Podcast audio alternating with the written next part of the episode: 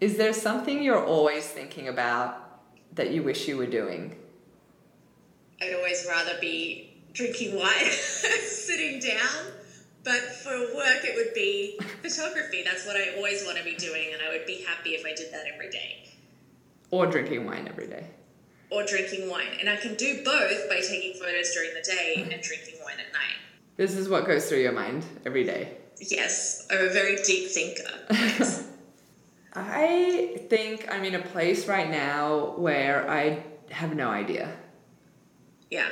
I think like years and years ago, I just wanted to be in New York. Like that was my, my thing. Like whenever I was like bored or whatever, daydreaming, yeah, I just wish I was in New York. Like I wish I was in New York. And now that's like done. I wish I had something like that that I'm so certain about, but I really don't, and I find that str- like I struggle with that a lot. Or it could be freeing, I suppose, as well. Yeah, I mean, it could, it could be like I need to be open to whatever might come my way, I guess. Yeah. It's interesting hearing this week's interview because she knew exactly what she wanted to do the whole time and actually is doing it really successfully. Yeah. She's writing and is a writer who has just sold one of her stories. Yep, that's right. So this week we're talking to Aja Gabel, who is a writer. And it was really interesting talking to her because writing is something that she's just always done. She's always loved it. And I, I don't think she necessarily thought about it in a way of like, oh, I, I wish I was doing that. I mean, she, she does say that a bit, but I, I'm trying, I guess I'm trying to say that it's just something she has always done and has always loved. It's almost like second nature. You're like, oh, well, I guess I'll just write, you know? And she's been doing that since she was a kid. And now she's in a place of like sustaining herself. She like went to school, she did a PhD uh, in literature. And yeah, she just freaking sold a book that's, um, you can get it on Amazon. You can pre order it on Amazon. It's going to be live next year. Yeah, it just blows my mind when people kind of do something consistently and they just do it because they love it so much and then it, it almost like things come to them and things support them to be able to continue doing that. I think that's yeah, yeah it's really interesting especially being somebody who is definitely not in that mindset of like oh i guess i'll just do this and because i love it you know? It is difficult to do something that you love especially when you have, I mean, and she has a day job a lot of the time when she was writing, to find the energy, it's almost like it was second nature to her. It wasn't a struggle to then finish work and go and write. And that seems to be the big difference in why she's so successful and what she does. Yeah, actually, you bring up a really good point, and that re- it reminds me of this uh, graffiti artist we interviewed for Bird, Jules Muck, who is the same way. She, she's a graffiti artist, but yeah, like whenever she's not doing something specific, she's doing painting, right? So I kind of assume yeah. Aja's the same way. Whenever she's not doing something, she's writing, which is so nice. Well, yeah, I'll come home and I'm like, I'm tired. I'm just gonna like put on Netflix. Yeah, me too. And listening to a writer is fascinating to me because I struggle to write a two line email. Like, uh. like, writing is just every word that comes out of my mouth is a struggle in uh. terms of putting it into an email or on a page. So I'm always fascinated to hear I'm a yeah. processes. I agree. I'm a terrible writer, and also I have a very limited vocabulary. Like even when I'm reading Harry Potter, I think like every third word I'm like checking the dictionary because I'm like, what the fuck is this? I think you could make a word cloud about texts, and it would be like best dude, yeah. thanks, emojis. Yeah. And, and bird emojis and a thumbs up. And that's probably 99% of our texting to I'm just cutting and pasting text to you. Oh, excellent. I didn't notice. um, okay, cool. Yeah, so let's go into our interview with Aja. Like you said, she goes really in deep on her creative process as a writer, which is super interesting. Um, but then we take a little bit of a turn and we kind of get a bit more inside Aja's head about life and her perspective on it in general. So, hope you enjoy it.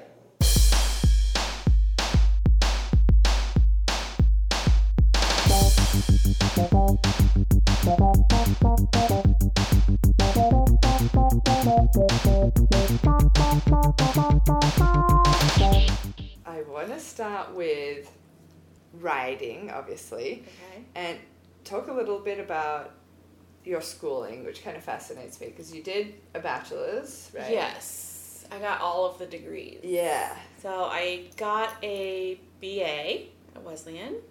Well, I got it in English and I did my thesis in creative writing. And then I I always wrote, but I didn't know that that was like a thing you could do for a career. So I thought I was going to be an arts administrator, like someone who worked in the arts and who worked in an office. And so I went and interned at the National Endowment for the Arts, and then I got a job, like an entry level job there after college.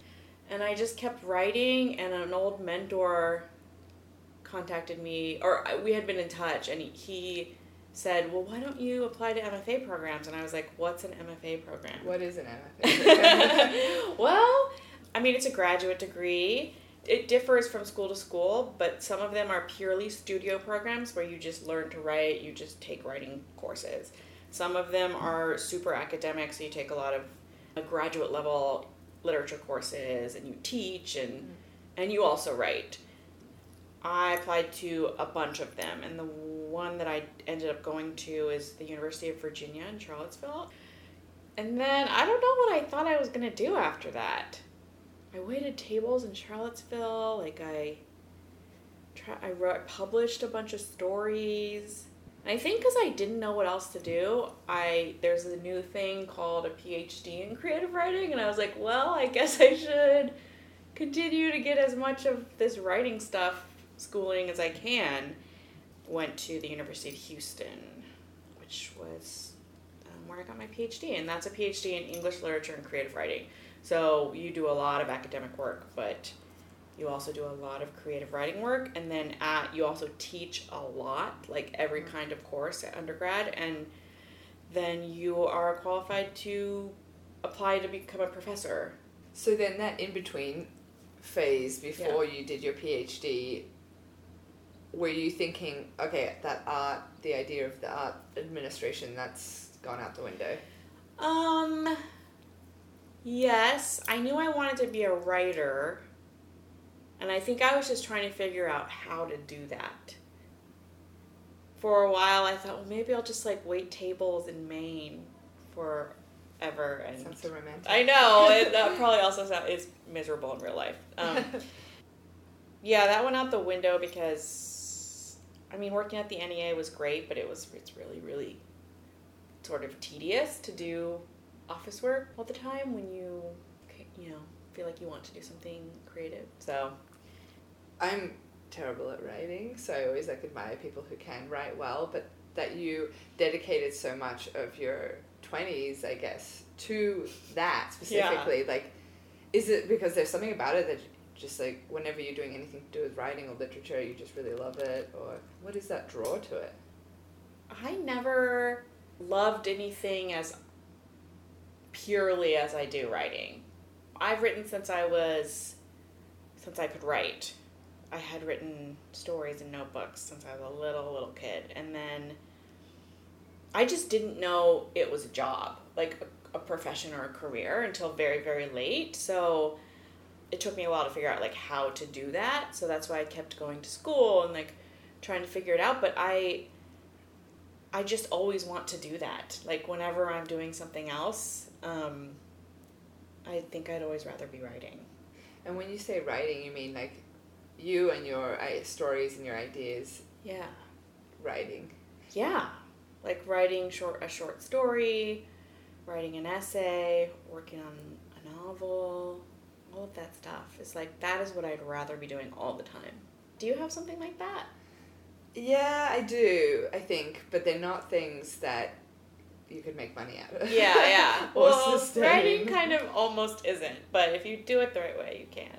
But you've had pretty amazing last couple of years in terms of writing. Yeah, I feel lucky. I guess two years ago, I've sold my novel, which is just first of all it's like hard to write a novel just anyone who has written or completed a novel deserves an award it's really really hard to sustain a story for like hundreds of pages and make it make sense and have it be interesting so i sold it well got an agent dumped an agent got a new agent sold it so and that was something you self-initiated the agent getting an agent well the first agent I got, I got because I went to this writing conference in Tennessee and they were there and like scouting people and then they signed me there.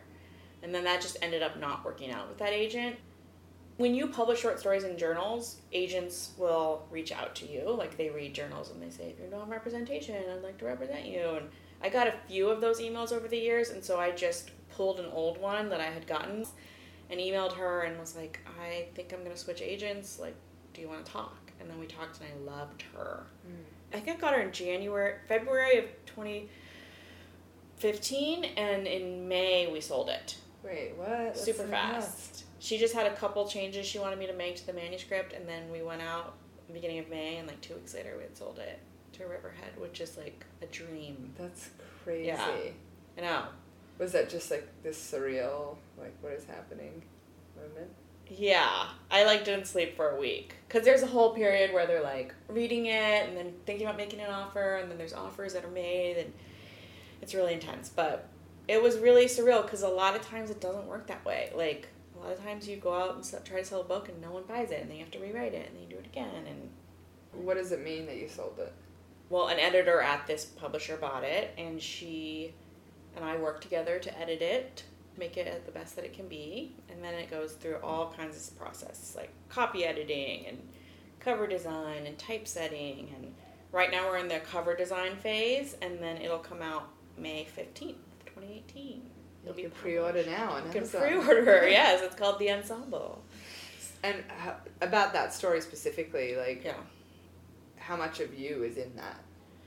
I mean, I grew up playing the cello, and the story is about a string quartet. So, I obviously have never been in a professional string quartet, but I've studied with professional string quartets, and I just loved that dynamic. So, there are two female characters, there are four characters total, but there's two female characters, and I think I'm on a little bit of both of them.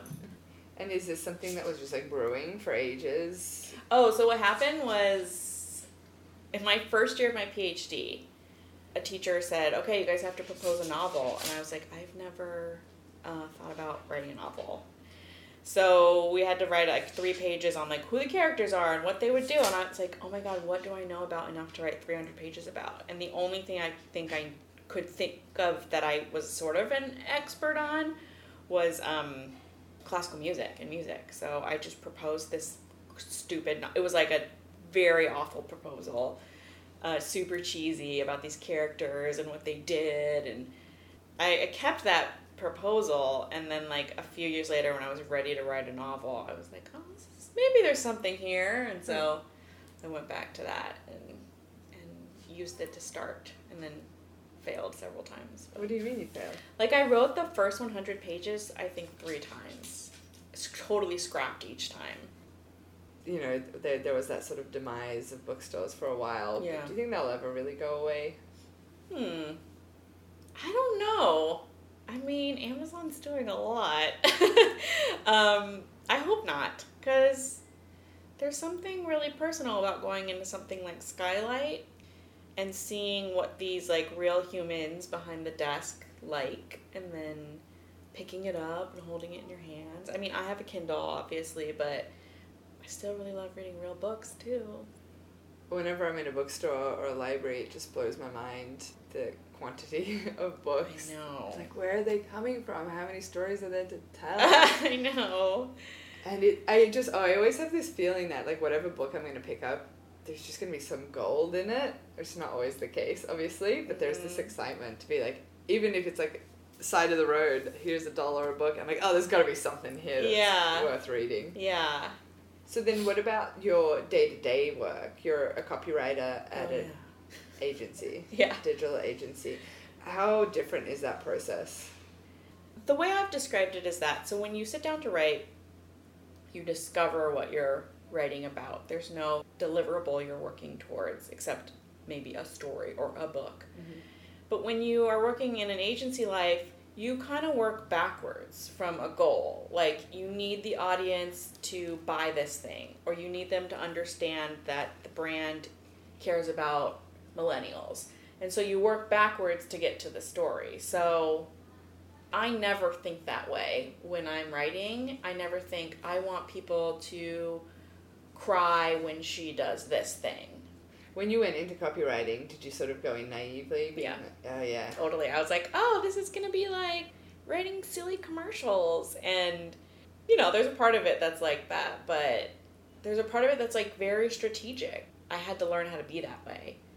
I want to take a step uh, uh, back from work a little bit and talk about your mm-hmm. just yourself. And a couple of things that I was thinking earlier was, what do you know now that you didn't at twenty? The main difference with me in almost every aspect of my life is I am much more confident in what I know I can do, in my opinions. And maybe that comes from just having more experience, but when I was 20 till probably I was like almost 30, I was afraid that people would think I was stupid. It was so hard for me to speak in class. And now, like, I know I'm a good writer, and I know that I don't know everything, but I know that I have ideas and that it's okay if they're not 100% finished or formed. And that is like such a relief. I can't believe I spent so long being so afraid that people think I was dumb. Most of the time, people aren't thinking about you anyway. Like, Yeah. in, especially in like, or in like a pitch room or something.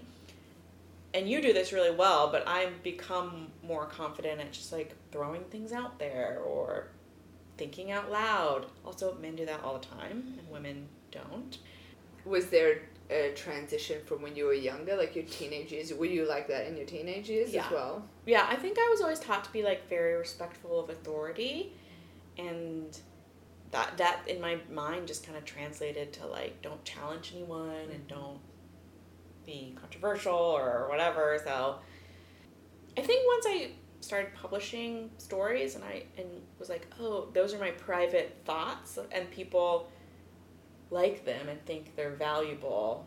It helped give me confidence in like knowing that probably there were some other valuable parts of my brain. Yeah. yeah. I feel like there is a transition period where, especially in your 20s, it's very much on the response you're getting from people Yeah. and how you're fitting in with the groups that you're hanging out with or work and whatnot. And then, I, for me, I don't know what it is, but it's just this sort of like, oh, I can't be bothered anymore.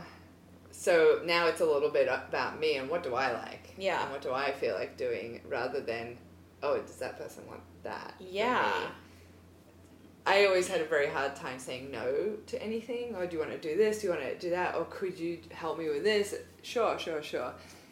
And now I c- can confidently be like, no, I'm not interested. Yeah. Or no, I'm busy, and not feel bad about it. Yeah, like that's my time, my place. Yeah. Yeah. Though I just said like I'm confident in my opinions, like I still am constantly second guessing myself. I now just make the effort to speak up, but there's that inner voice that's like maybe it's not, maybe you're not, maybe you are being stupid. I think that'll be something to work on for a long time, and that's okay. In the last, I would say, five years, I've been working on being more comfortable being alone. And that's probably related to like a confidence thing too. But I think I've gotten better at it, just like living alone and doing things alone, traveling alone, which I've done a little bit and I'm about to do more. So I think that is a valuable skill that a lot of people don't have because it's really hard to learn. That's a huge one. Yeah. And I think, especially traveling alone, is such a challenge. It kind of makes me sad how many people I know who have never done that. I just feel like it's so important to get to know who you are and put yourself in situations where a part of you might come out that you didn't know existed or you're Yeah. scared existed. That's what, cause so that's what you were saying about like getting to know who you are, and when you know who you are, that's how you can say, I don't want to do that thing, or I do want to do that thing, or I'm not gonna speak to anyone for 24 hours because I need to like read this book and I want to read it. Whatever it is you want to do comes from being able to know what you want to do, and you only know what you want to do if you have spent time with yourself. And I think especially traveling alone really does that because you have the language is- issue, you have the unfamiliarity issue, and then you really every single minute you have to decide what you want to do, and only you are the Yeah. person who affects that decision. So it's super helpful. And there is, like you were saying earlier, there's an element that's so scary about it. Not just traveling alone, but the whole living alone thing or being alone. You know, I've definitely experienced that in my life, like moving around a lot on my own. And it can really kind of take over you, and it does affect your confidence as well. Yeah. And it's like, I get feedback going, well, yeah, but you've moved all these places and you've done all these things on your own. In my mind, it's like, but it doesn't matter. Yeah. It doesn't matter that I did it on my own, and it can be really, really stifling as well. But I think it's also one of those things that at the time you don't see. Yeah. And then in retrospect, you're like, holy shit, like I did a lot. Yeah. people don't do. Somebody once said this to me, somebody who was in a, a long term relationship, and they said, as soon as you meet somebody, your self growth diminishes significantly, and you start growing with this other person. Oh. And I was like, oh my gosh, you're so right because you don't have that time to reflect and get to and you know really get to know yourself or make start making those decisions on your own that affect Yeah. you. And that kind of scared me a little bit. Where and it sort of encouraged me to continue my own self growth before Yeah. I met somebody. Yeah. Oh, I never thought of that, but that's very, very accurate. When I look at when I was twenty and where I am now, I'm a completely different person, or very much a different person. I just wouldn't have grown like that if I was still with somebody. Yeah, definitely.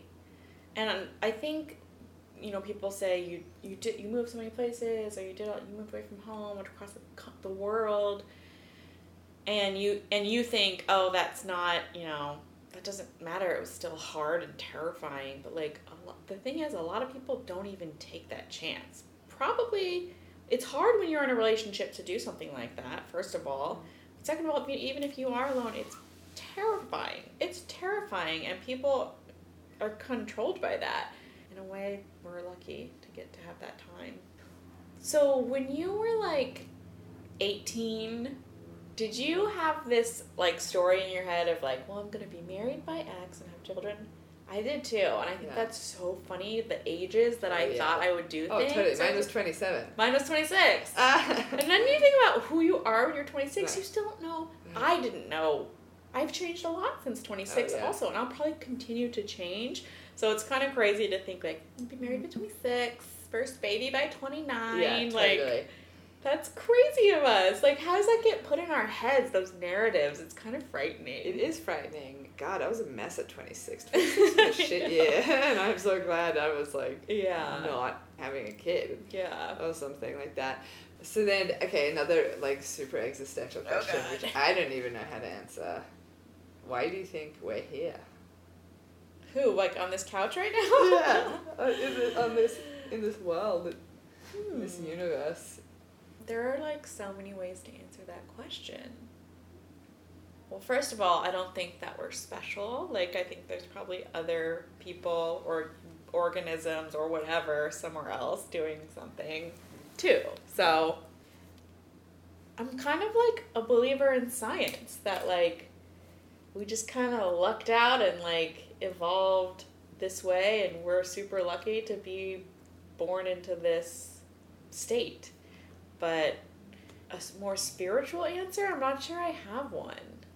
And I think that's kind of freeing. Like, if there is no spiritual answer to like why we're here, in a way, like if it's not predestined or like controlled by some outside force, then you're just like really fucking lucky, and you have to just appreciate everything that you have and every moment that you have because there isn't like some I don't know some grander narrative that you fit into. It's just kind of like right here, right now. What's the best piece of advice you could give? So when I was like a junior in college, I think, my brother passed away, my oldest brother. And I was in a writing class with um, a person who later became my mentor, Alexander Chee, who's a writer, and he you know, I'd taken a leave to go home for a little bit and came back, and I didn't know what to write or how to write it and what I was supposed to write for his class. And so I was struggling, and I wrote like some story about something. I don't even remember what it was, and I handed it in to him, and he read it, and he, he took me on this walk, and he was like, This story is good, but do you really care about it? Is it really what you want to write? And I was like, Well, no, all I think about is like how sad I am and my brother, and and but I can't write about that. And he was like, why don't you just write what you really want to write and just see what happens? And that changed the entire game for me. Like it changed how I thought about writing. And I went back and I wrote something that is, you know, totally embarrassing and I would never want anyone to read, but it like changed it just it, it was the first time I wrote super super authentically and not in any kind of what people what I thought I should be writing or what I was expected to write. I just wrote maybe that's why I love writing because it feels like the place where I can express myself most authentically because he kind of gave me permission to do that. He was like, "Well, that's like it's just you. Just write what you want to write." Mm-hmm. So every time I'm like stuck on something or I can't figure out how to do it, I'll just think like, "Well, what do you really want to write? Just write that." That's awesome. Yeah. I think that's a great piece of advice. Yeah. Life in general. Yeah. Um, I do did want to ask one question about Bear. Bear is here in the interview with us. He's Okay. a gigantic Jack Russell. yeah. um, and you've had Bear for what, 10 years? Yeah. Since 10. he was a baby? hmm How has he changed your life? Well, he has given me some stability, that's for sure, because he has to have certain things, like a place to live and to go out three times a day or whatever. So, even when my life feels chaotic, like the other day I had dental surgery and I felt really sorry for myself, but he had to go out three times a day and it made me have this like routine and like he helps me like make sure that I don't waste away my days.